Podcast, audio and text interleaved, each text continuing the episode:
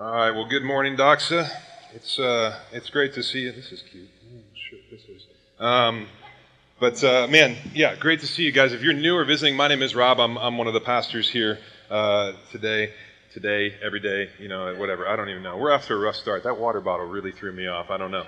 Um, but guys, yeah, I'm excited to, to continue on our, our study in, in Luke and, and get into this. But before we do that, I have a, a little bit of a confession to, to give you guys. I'm not super proud of it. Don't really want to share it, but I felt like compelled that I, that I needed to. But for the last like week and a half or so, my house has been really decorated for Christmas, and Christmas music has been playing around the clock. I, I know it's terrible. Uh, yeah, I, I, I, know, guys, and I and I share this. I, am asking you to pray for me. Okay, I, I married Buddy the Elf. Okay, and it you know, and we all we all know that there's like two types of people in this world, right? There's there's the people that they celebrate Christmas every day of the year and they have the constant countdown going to when Christmas is coming, and then you have the people that we know that you don't celebrate and decorate and listen to Christmas music until when? After Thanksgiving. Amen, right? Guys, I, I, I, I got worn down and I, and I broke, and I, and I you know, I have to say this because my connection group came over on, on Thursday or Wednesday last week, and people, like, I had a, a babysitter come over and they're like, I'd love to watch your kids so you can go on a date, but you're going to have to, like, put sheets over the tree and all this stuff. But it was like the perfect storm, okay? I mean, I woke up and it was the first snow, and I looked out the window and I, I got, got, like, sentimental and emotional for a minute, and I was just like, what's going on? And I started cleaning my basement, and all the Christmas stuff was just there. And then, honestly, my wife, after 10 years of marriage, just finally wore me down. So, that's my that's my situation right now. So pray for me and Buddy the Elf that is named Lisa in my house. But that honestly has nothing to do with anything we're going to talk about, and I don't have a way to transition into the Bible. So just go ahead and open up to Luke chapter eight. Okay, this is uh, where we're going to be and where we find ourselves in our in our journey through the Jesus story and through the Gospel uh, of Luke. But while you get there, I'll, I'll catch you up onto to where we're at in, in this Jesus story, okay? A few weeks ago, we, we saw how, how Jesus established this new faith family in chapter 5 as he invited this man named Peter to, to come and to, to follow him, to be his first disciple. And he, he uses Peter then to be really just the leader of, of this new family that he begins to assemble. And as Jesus is going about his daily life and ministry, more and more people, they, they start to follow him, right? And he's assembling this team as they put their faith in Jesus. And now, here's what Jesus begins to do, guys, okay? As he teaches them about their need for a Savior right? To overcome this sin obstacle that's in their life, that's in all of our lives, he's, he's telling them that they need a Savior and they're believing in Him. They're hearing His words, they're putting their faith, they're following Him. But these guys that are, that are following Him, they're, they're really just kind of clueless. All right, they really don't know what it means to be part of God's family, what it actually looks like to follow Jesus. And so, what we're doing today, in a really practical way, is we're watching Jesus teach them for the first time what does it actually mean to follow Him. Okay, we, we see in Luke chapter 6, then he, he tells that his disciples, that he's bringing together this team, what it looks like. He, he's saying, man, it looks like a, a radical way of living. That it doesn't make sense to our world how I'm asking you to live. He tells them, he's like, love your enemies. Do something just totally radical. Love your enemies. He's saying, don't judge the people around you. He tells them that, that life isn't about what you have, it's about who you have. That the only thing that truly matters is to love God. This is what he's beginning to teach his disciples. And then he goes on and he does a bunch of miracles, and this basically serves as validation to everything that Jesus said. All right, that, that some of you, you've, you've maybe grown up with the teaching, you've grown up with the thought process of, of, man, I don't, okay, Jesus never really said he's God. The reality is, is he did. He, he not only said he was God repeatedly throughout the Bible, but then he demonstrated and showed that he was God. And as he's walking through Luke's gospel, we're seeing him do miracles. He's, he's raising people from the dead, he's healing sick people. And all of this is giving validation to who he says he is. And so these people that are around Jesus, they start to watch him and they're like, okay, he's, he's saying he's God, he's doing these things. Okay, I'm believing him, I'm following him, but I really still don't know what to do with my life. And so what we're seeing here is Jesus is basically going to give them the basics of following Jesus as a disciple. All right, and this is for us too. Okay, so let's just read this account and then we'll go right to work. So, Luke chapter 8, we're going to start in verse 16. And this is what Jesus says No one, after lighting a lamp, covers it with a jar or puts it under a bed, but puts it on a stand so that those who enter may see the light. For nothing is hidden that will not be made manifest, nor is anything secret that will not be known and come to the light. Take care then how you hear, for to one who has, more will be given, and from one who has not, even what he thinks that he has will be taken away. Verse 19 Then his mother and his brothers came to him, but they could not reach him because of the crowd. And he, and he was told, Your mother and your brothers are standing outside, desiring to see you. But Jesus answered them, My mother and brothers are those who hear the word of God and do it. Now, I, I want you to, to view the disciples here, all right, that Jesus is talking to, much in the same light as you would a young child developmentally. All right? So, for example, my, my son Titus, he's, he's two years old. He's starting to understand that he actually exists, right? Up until this point, it's like, I don't know what he was thinking, just eating and pooping and all that stuff. But he's actually decided, he's trying to figure out how do I live a hum, as a human in this world. And, and as his parents, our job is to really just kind of teach him to, to do this. And so I'm trying my best. We only get one shot, okay? And so there's really kind of three things as I was thinking about this that we're trying to teach Titus, okay? Number one, I'm, I'm trying to get at this idea of like big boys don't cry, okay? And now I know some of you guys, you, you grew up with like the macho mentality and you've like real men don't cry. That's garbage, okay? Because real men actually do cry, but they cry for the right reason. And so I look at Titus and I'm like, buddy, you dropped the nugget, okay? Nobody died. It's all right. Okay, that's number one. Number two, I'm trying to teach him this idea of like having like a, a work ethic. All right, and so Titus is, is very meticulous, and what he loves to do is he has this little play table, and he just like stacks things up there, and he like puts all of his toys on this, and he's like, "Hey, Dad," I'm like, "Bud, that is so great." And then he like turns like evil, and he just goes, "Wham!" and just kicks it, and goes everywhere, and then acts like he doesn't do anything, and just walks in place. I'm like, "No, come back, clean it up. You got to work." And then the third thing, I'm, I'm trying to be like, you got to be generous, buddy, okay? He, he, his favorite word is mine, right? Lily wants to play with the toys. And Lily, although two years older, Titus is like a tank, right? And he's just like, he's mastered, I don't know how, but he's mastered like MMA submission holds, right? And he's like putting Lily in headlocks. I'm like, no, you got to share. Now, here's the point, okay? In much the same way, Jesus here is giving the disciples three things that they need to know about following him and living in light of the gospel and living in the family of God. And so this is for us too. And he tells them these three things, and we're going to look at this. Number one, he tells them the importance of displaying the glory of the gospel. Then he's going to go in to talk about how we grow in the glory of the gospel. And third, how we experience the glory of the gospel. And we see the first thing in verse 16. Look back at verse 16 with me. It says, No one, after lighting a lamp, covers it with a jar or puts it under a bed. But I want you to underline this next part. But puts it on a stand, so that those who enter may see the light. There's the issue, the light. For nothing is hidden that will not be made manifest, nor is anything secret that will not be, ma- be known and come to the light. And so Jesus here is teaching us how to display the glory of the gospel. And the way that he's talking about this, guys, is he gives us this picture of a candle or a lamp that would be used to, to light a room in the dark where there's no electricity. Okay, pretty basic. And he's basically saying, in a world of darkness, you're to be a light that illumines people to Jesus. And so we're getting this picture, all right, that the world that we live in is just filled with darkness. Okay, and, in the darkness is the stuff that we see and that we grieve all the time as you look at the news and the world around us. Guys, that the world that we live in, you, you, you sense this. It's, it's filled, you might not have this language yet, but the world is, is filled with darkness. And it doesn't acknowledge God, it doesn't love God, it doesn't worship God, it doesn't know God. But in the midst of this darkness, there's this beautiful, radiant, untainted light. And Jesus says elsewhere in the Bible that he is, in fact, that light. Take a look at this. In, in John chapter 8, this is what Jesus says He says, I am the light of the world. All right, you have the light language again. He says, Whoever follows me will not walk in darkness, but will have the light of life. And guys, here's what's going on, okay? Oftentimes, as you're, you're reading the Bible, Scripture is, uses contrasts to help us understand what distinguishes God from us.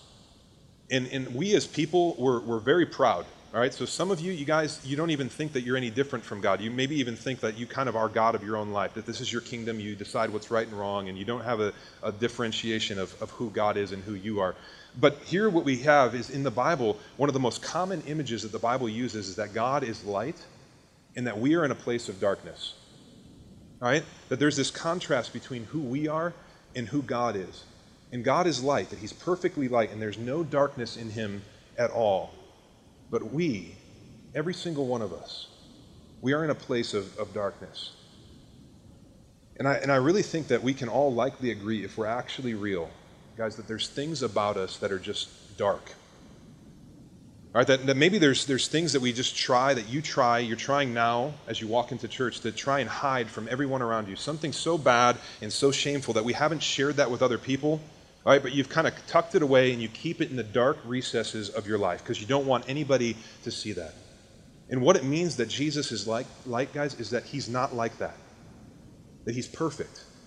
And not only is his light untainted and perfectly radiant, but I want you to hear this. This is what Jesus' light does it exposes darkness in this world and in us.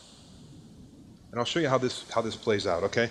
For, for the majority of, of my life, guys, I, I really didn't understand Christianity. All right, that, that really Christianity seemed pretty overly simplistic to me and really honestly just a little bit childish because to me, it just, uh, my perception was it was about certain things that you were supposed to do and certain things that you weren't supposed to do. And if you did enough of the good things and not a lot of the bad things, and you kind of went to church and you prayed every once in a while, that at the end of the day, at the end of your life, you would kind of score out all right. And it wasn't until a, a friend of mine actually shared the gospel with me and encouraged me to open up the Bible that I began to be compelled, like many of you that are here, to understand the man Jesus. And as I became, as I came to know Jesus more and more, because I, I began to see him as light. And he went to work in my life right away. And the things that I, I used to think in my life were okay, they, they weren't okay anymore. And for me, it was specifically in terms of like relationships, all right? That, that really for the majority of my life, I just had a very hedonistic, humanistic way of living. That, that I didn't regard women as special. It, I, was, I was a pig. I, I, was, I was that guy right? And, and I, I thought that women existed to like bring me pleasure in my life. And so I just took advantage of people. It was a terrible way of living, a terrible view. No one ever taught me that that wasn't the way that a man is created to be, and no one taught me to value women. And I remember the first time this guy, he sat me down and he took me through a Bible study through the Song of Solomon. All right? That was the first book of the Bible I ever studied, the Song of Solomon. Kind of weird, right? Some of you are laughing, you're like, I know, that is weird. But it's basically about relationships, sex, dating, all this stuff. And you get this picture, all right, of, of what, how God has, has created you to interact. And you get this picture of a guy named Solomon interacting with a woman, right? And how he pursues her, how he treats her, and all this stuff. And I remember in that moment, I began to experience Jesus as light. And as the light of the world, part of his role in my life is to shine his radiant, perfect light into my darkness and expose my sin. And he did that. And he continues to do that in my life. And there's times when the things that are exposed in my life that I, that I start to see just how different I am from Jesus. And, and maybe you guys, as you've been coming around Doxa, as you've been getting involved in connection groups or going to Salt Company, maybe as we've been opening up the Bible, the Bible has turned into a mirror in your, in your life and you begin to see Jesus and you, so, you see yourself in terms of who Jesus is, and you realize how big the gap is, and you're seeing the deficiencies in your life. I need you to hear this, guys. When God exposes darkness in us, the hope is that we would come to Him and not run away from Him and hide and find even more darkness. But we don't understand this unless we understand who God is, because I want you to know this when it comes to Jesus as light, light causes life and growth. And this is what it means that God is light, that in Him, by Him, and through Him, we can find life and we can grow and we can move towards God. That when He shines His light into our darkness, the hope is that we would confess that darkness and that sin and find forgiveness and move on, changed into the men and women that He has created us to be. And He does this, guys, for our salvation and our sanctification. But I want you to hear this, guys. It's not just about you, it's not just about me. But all of this is for all of people around us. This is Luke's gospel, good news for all people, it's for everyone. And what Jesus is pointing here to in Luke chapter 8 is that the only way for the good news of Jesus' salvation, the only way that this can get out to all people, is by God's people living like Jesus as lights in a world of darkness. And so here's what this means. All right, guys, just like Jesus, those of you who are Christians, Right? We have the light of the Holy Spirit within us. And Jesus is telling us, guys, just let it shine. Right? It's kind of like this. Okay, my house is like a giant musical all the time. Okay, if you know my wife, she loves to sing. She's got a great voice. My kids love to sing. Like, it's just overwhelming. Like, I walk into the house, and rather than just saying, "Hey, Dad," it's like, "Hey, Dad," like it just turns into a song. Right? I don't understand like what's going on. But like Lisa, it's great because she's teaching her these songs and, and, and she teaches these, these songs that teach a lot of like gospel truths. And so, I, and so I love it. But you remember that song, This Little Light of Mine? Yeah, This Little Light of Mine. It's a terrible song that'll ruin your day because it'll get caught in your head and then all of a sudden you're going to be at your job and whistling that song. And people are like, what song? Oh, never mind, it's weird, okay? Right? But while it's this song that can get stuck in your head, guys, it's got so many great theological truths in there. Let your light shine. This is the issue that Jesus is talking about here in, in, Luke 8. But the question that we have to ask is, is why? Why do we let it shine? Look back to verse 16 and 17.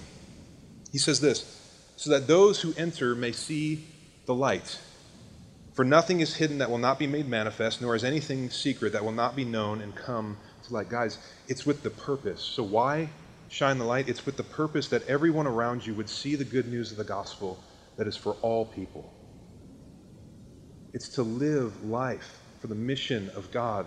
It's about Jesus and people, people meeting Jesus because Jesus loves people. This is it.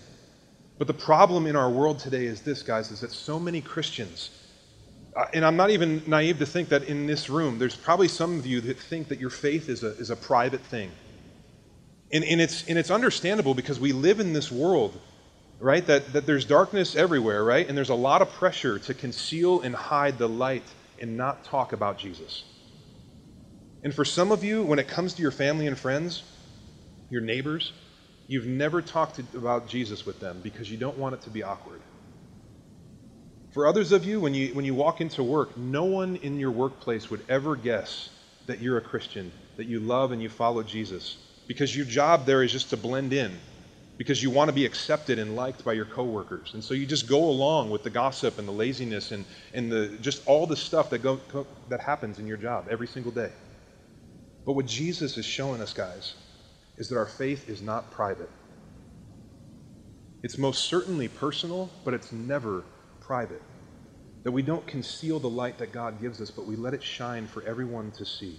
Because when we don't hide the light of God in our lives, which is the message of Jesus, but we display it and we proclaim it for others to see, then what is hidden, as Jesus says, which is the mystery of the gospel of salvation, when we proclaim it and display it, it will be seen and understood by everyone around us, and people will come to know Jesus and inherit eternal life. And this is the goal. This is the mission. People coming to know Jesus.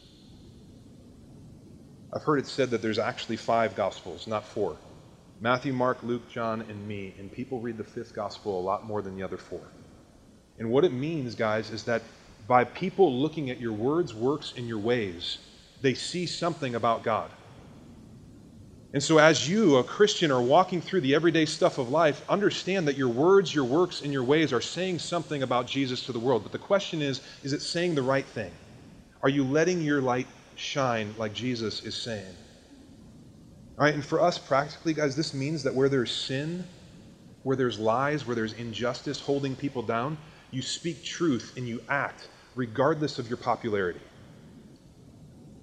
Where there's racism, where there's sexism happening, you stand up for what God stands up for. And you fight for equality regardless of the fallout and the relational dis- disunity that you can have with your people around you. You fight for what God fights for where there's governmental policies that are being pushed that are in opposition to the value of human life that God created, you speak up and you vote. Where there's people that are in need and they're suffering and they just are down and out, you step into the mess and you give generously and you love generously. This is letting your light shine. And guys, honestly, if, if you're one of those people who thinks or, or says, man, my faith is just a, a me thing, it's a, it's a private thing, and all that stuff that you just said kind of makes me feel uncomfortable. And so that's good for you to do, but I'm just going to kind of do my thing. I'll come to church and I'll go to connection group and, and I'll do stuff with my Christian friends, but I'm not going to really do all this because it would just be awkward. Jesus is breaking into your life right now and saying, guys, please, for the sake of the world around you, don't hide the light that I gave you. It's like I gave you that light so that you could go into the darkness of the world in the darkness of your families, in the darkness of the relationships, and shine that light and show people that there's hope. That there's gospel hope because of Jesus. He said, I gave it to you so that other people can find what you have found. And he's saying that the world needs me. And you're the means to get the world to see me. This is what Jesus is saying. Shine your light. And I know that, guys, some of you are even thinking, okay, but that's just going to be really awkward. People are going to get upset with me. I'm not going to get invited to lunch anymore. Yeah, that might happen. But you know what else is going to happen? People are going to be attracted to you. And it's not because you're great and you're beautiful and you're talented. It's because you have the light of God in your life. You're letting it shine. And the gospel love that is in you will flow out of you. And people will be radically attracted to you because they were radically attracted to the love of God in a world of darkness. It's that intoxicating love. If you think about how the church has come, it started off with a small group of these disciples. They didn't have power, they didn't have prestige, but what did they have? They had the love of God, the light of the gospel, right? That was so infectious and contagious that people just wanted to be around and they were drawn in to the family of God. That you'll be walking in your workplace and people will look at you and be like, I think you might be the only person in here that cares about me. My marriage is terrible right now. Can you just, can I talk to you? People will look at you as you're walking through the halls and say, Man, I'm just sensing that there's something different. I know that you, you're involved in the church. Can you just pray for me because everything sucks right now?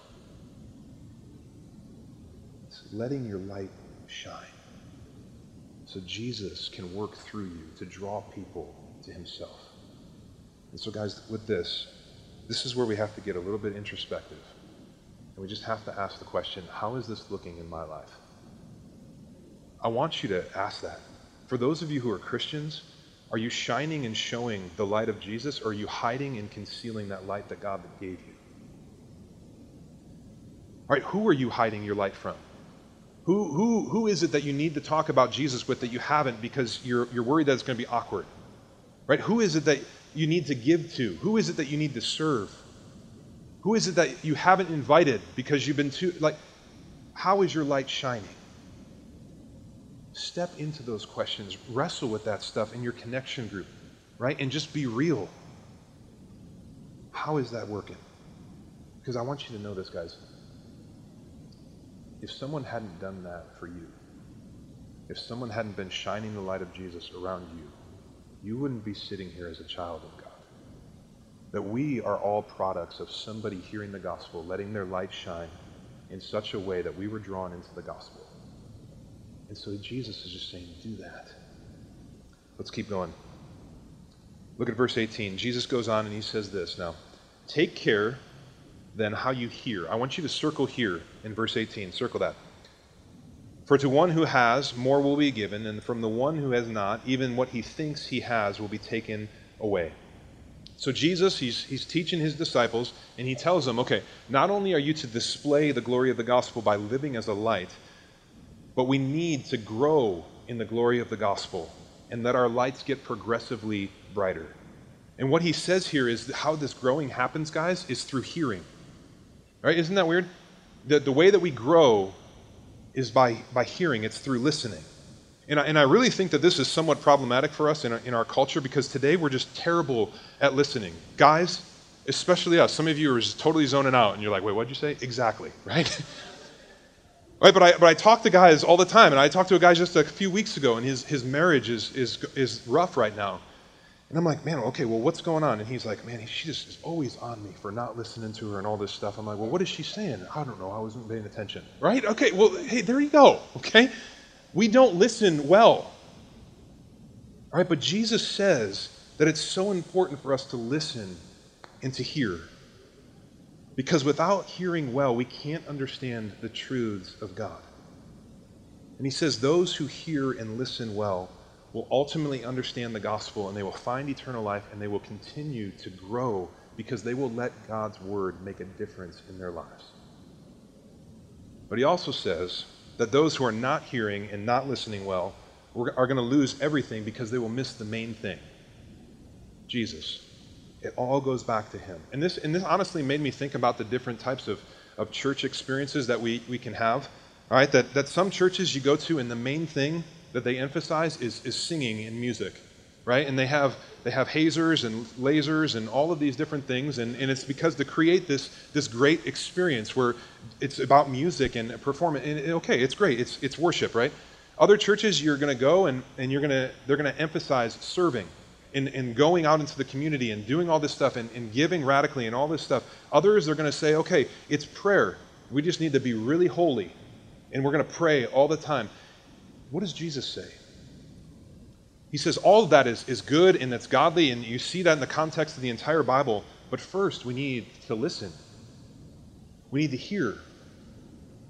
And guys, this is what we're committed to as we gather as a family. And it, yes, it's to experience the goodness of the family of God through relationship. And yes, it's to sing and have great music. And yes, it's to pray. And yes, it's to go and serve and to give. And we do all the, the food stuff and we want to give back and exist for the glory of God and the good of our city. But first, in primary, we hear.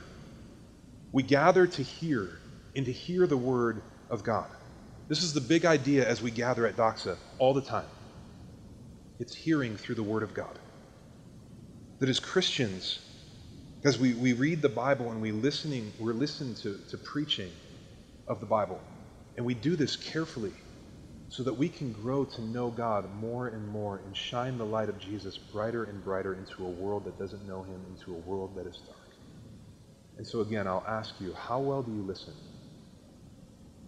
I mean, have you ever thought about that?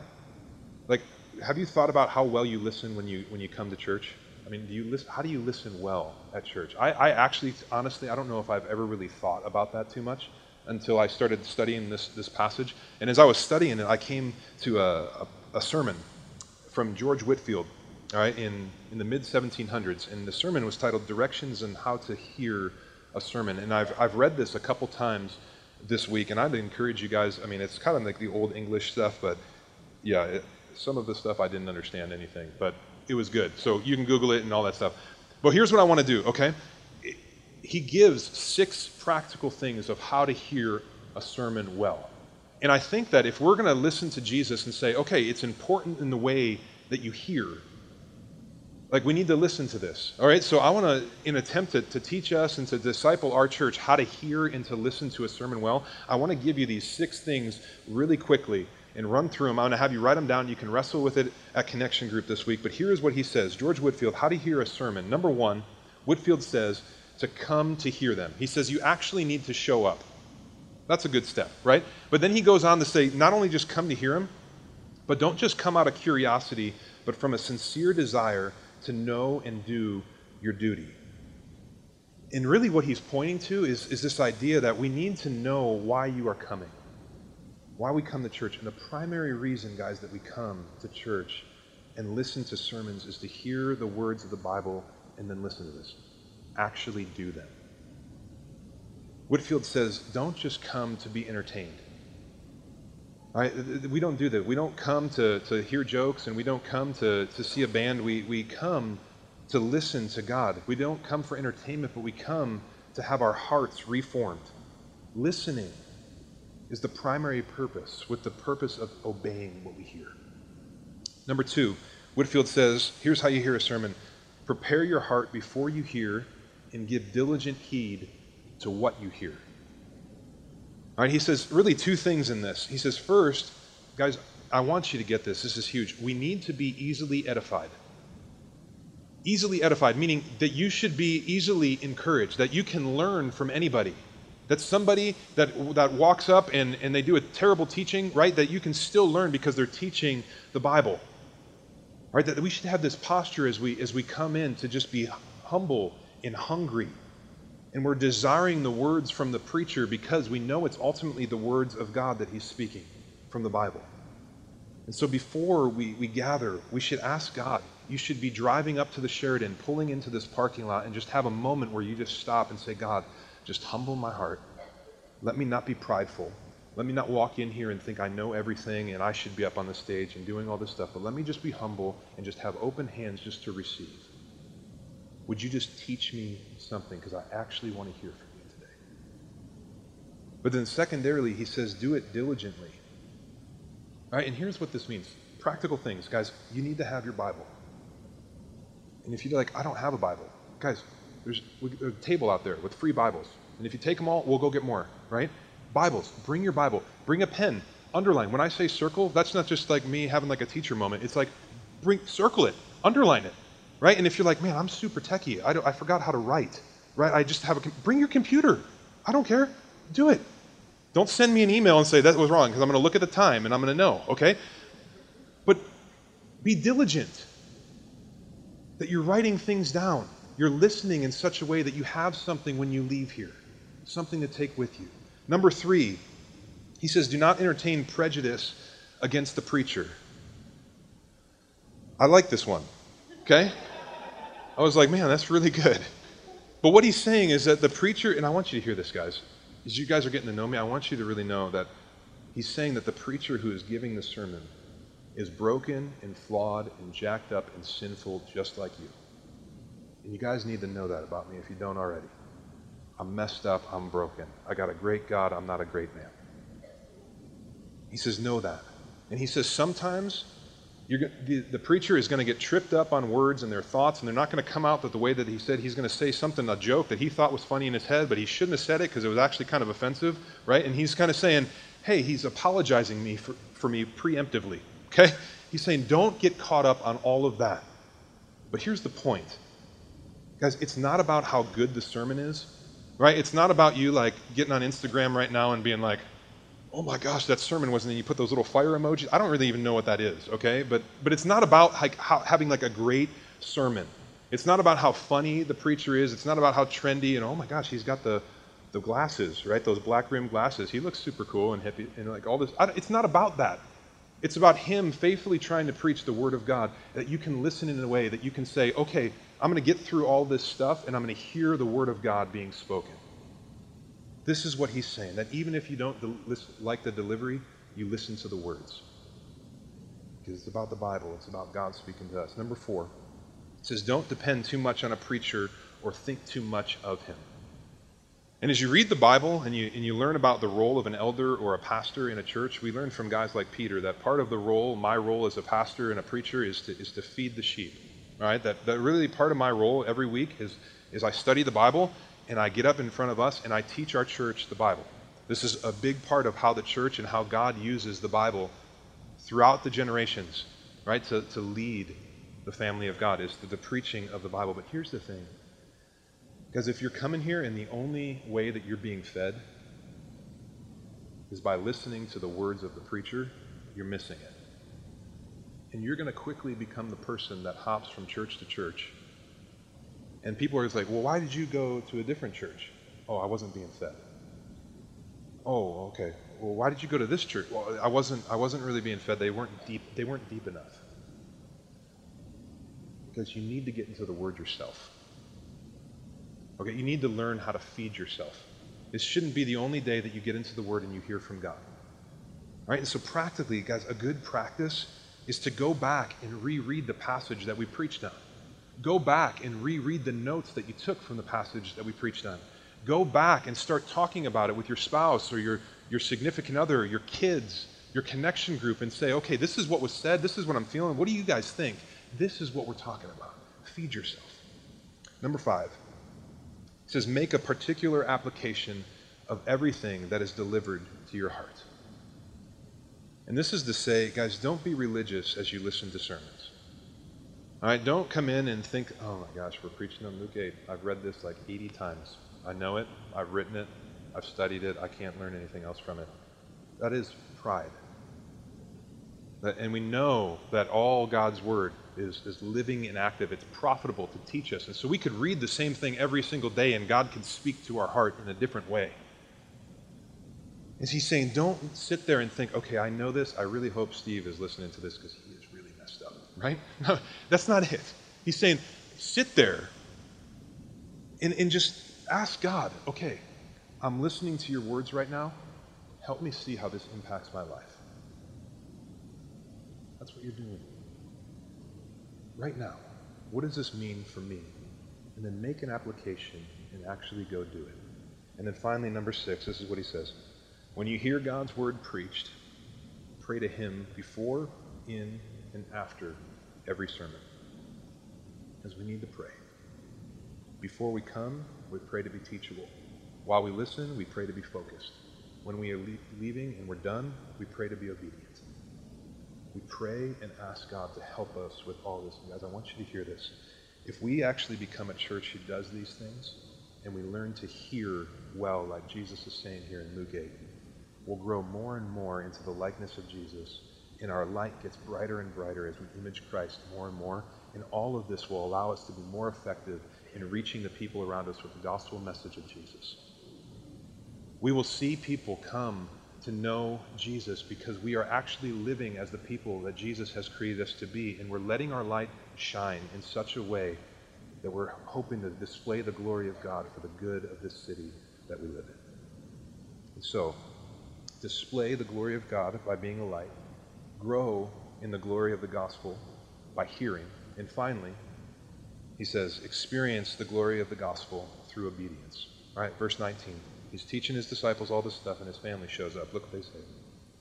Then his mother and his brothers came to him, but they could not reach him because of the crowd. And he was told, Your mother and your brothers are standing outside, desiring to see you. But he answered them, My mother and brothers are those who hear the word of God and do it. Underline that last part. Hear the word of God and do it. Because here's what's going on here. Okay, according to Mark chapter 3, verse 21, Jesus' family, they came to see him. And the reason that they came to see him was because they thought he was out of his mind. They, they literally thought he was crazy. Right? That's what it says in Mark 3.21. They thought he was out of his mind. They, they didn't really see him for who he was. They were kind of like, maybe they didn't even believe that he was the Son of God, right? That they were just kind of like, okay, my son, the carpenter, he was doing so great with his life and making tables and chairs, and now he thinks he's God and it's just all jacked up. We need to go talk to him. And so they go and they find him, and Mary is thinking, like, okay, I'm his mom. I'm going to use some of my influence. I'm going to come and I'm going to influence him. But Jesus looks at his mother and he respectfully rebukes her and says, no. And this is not Jesus being rude, okay? So don't, if you're looking for something to throw against Jesus, it's not like, oh my gosh, he's mean to his mom. No, he's not, okay? Because, you know, Jesus on the cross, right? In the Gospel of John, he's, he's on the cross, he's dying. Who's at the feet of the cross? His mother and John, his disciple who he loved. And he looks down as he's dying, and he looks at John and he says, John, I need you to do something for me. One thing. Take care of my mom. This is not an issue of Jesus disrespecting his mother. This is not a, an issue of Jesus severing ties with his family, but he's using this example, this moment in time, to teach us something. All right, that relationships, physical relationships, are good, but spiritual relationships are just as binding. And this, the spiritual relationship, is the basis for the new community, the church, the family of God that Jesus was building. Guys, and here's what this means for us. Some of, some of you, you, you've grown up around Christians your entire life. Some of you, you've grown up in the church. Mom and dad made you go to all these different places. Right? You, you learned all the songs like my daughter, right? And you think that because everyone around you was a Christian growing up and that you grew up in the church, that you're naturally grafted in through your physical family. But it's not it. It's just not it. Because why? What does Jesus say? Look back. My mother and my brothers, my true spiritual family, are those who hear the word of God and do it. But, guys, to experience the goodness and the glory of the gospel is not just being around people that know the gospel, but it's through loving the one that the gospel comes from. It's Jesus. And one of my biggest fears is that you could come to Doxa week after week after week, and you would be examining the gospel of Jesus and somehow think that you're really experiencing it. Because a non Christian, an atheist, could come here and examine the gospel of Jesus. You could read through the book of the Bible and you could say, oh, okay, I'm seeing what's going on here. But only a Christian who has come and confessed their sin and came to Jesus in faith and says, Here it is, give me, give me salvation, you can take my sin. Well, it's only then that you begin to experience the glory of the gospel. And I don't want that for us. I want us to move from examining to experiencing. And this is so important because, guys, there's basically three moves in the Christian life. And I want you to look at this on the screen. You can basically see it this way. Right? When you, when you look at it, it's, it's connectivity, it's faith, which drives identity, which is our family nature, which leads to our activity. All right, that for Jesus, for Paul, the, the other New Testament authors, this is the flow of the Christian life. This, the, the starting blocks is, is connectivity to God. That this is where it starts. It's, it's through faith that we're connected to God. This is where everything is, starts. And then out of that, out of the overflow of that love that we receive from being connected to God through faith in Jesus, we're given an identity. We're called his children. Right? We're brought into the family. We're brought into the spiritual, the church. And out of that, the overflow of the love drives our activity, everything that we do. And this is so important because our world gets it backwards. And religious people will say, no, it's actually not connectivity which drives identity, which drives activity. But some of you, you've been brought up to think it's the opposite way, that you think, man, it's all about what I do that I'm going to cherry pick these verses and say, okay, I got to be better. I got to stop drinking. I got to stop sleeping around. I got to stop cussing. I got to do all this different, these different things. And once I'm a, I'm a good enough person uh, because of my activity, then that will lead into my identity. And maybe then I can become a child of God. And as I keep getting better and better, then I will be connected to God and finally be a Christian. Guys, that is backwards. It's all about Jesus. Every page of your Bible, every book of your Bible, it's all about Jesus. It starts with Jesus, it's sustained by Jesus, and it ends with Jesus. It's all about Him. And when Jesus says to, to the, His family is the ones that hear and respond and obey, He's saying, You're hearing, okay, here's God in front of us. You have a sin issue that's separating you. I'm the answer, and we respond to that and we come. This is salvation. This is where it starts. And so for you, Doxa, have you done that?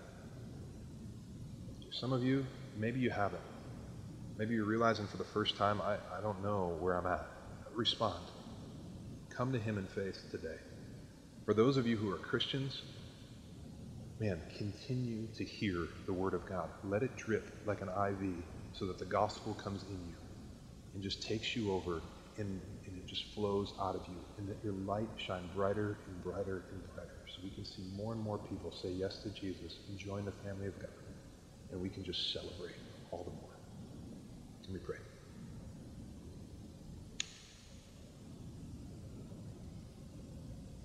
God, thanks for your word. Uh, and there's times where it's uncomfortable because I see myself and how far away I am from the man that you've created me to be. But I also know that Paul's words in Romans chapter 8 that if I'm in Christ, that there's no condemnation. And so thanks for shining your light today as we looked at your word.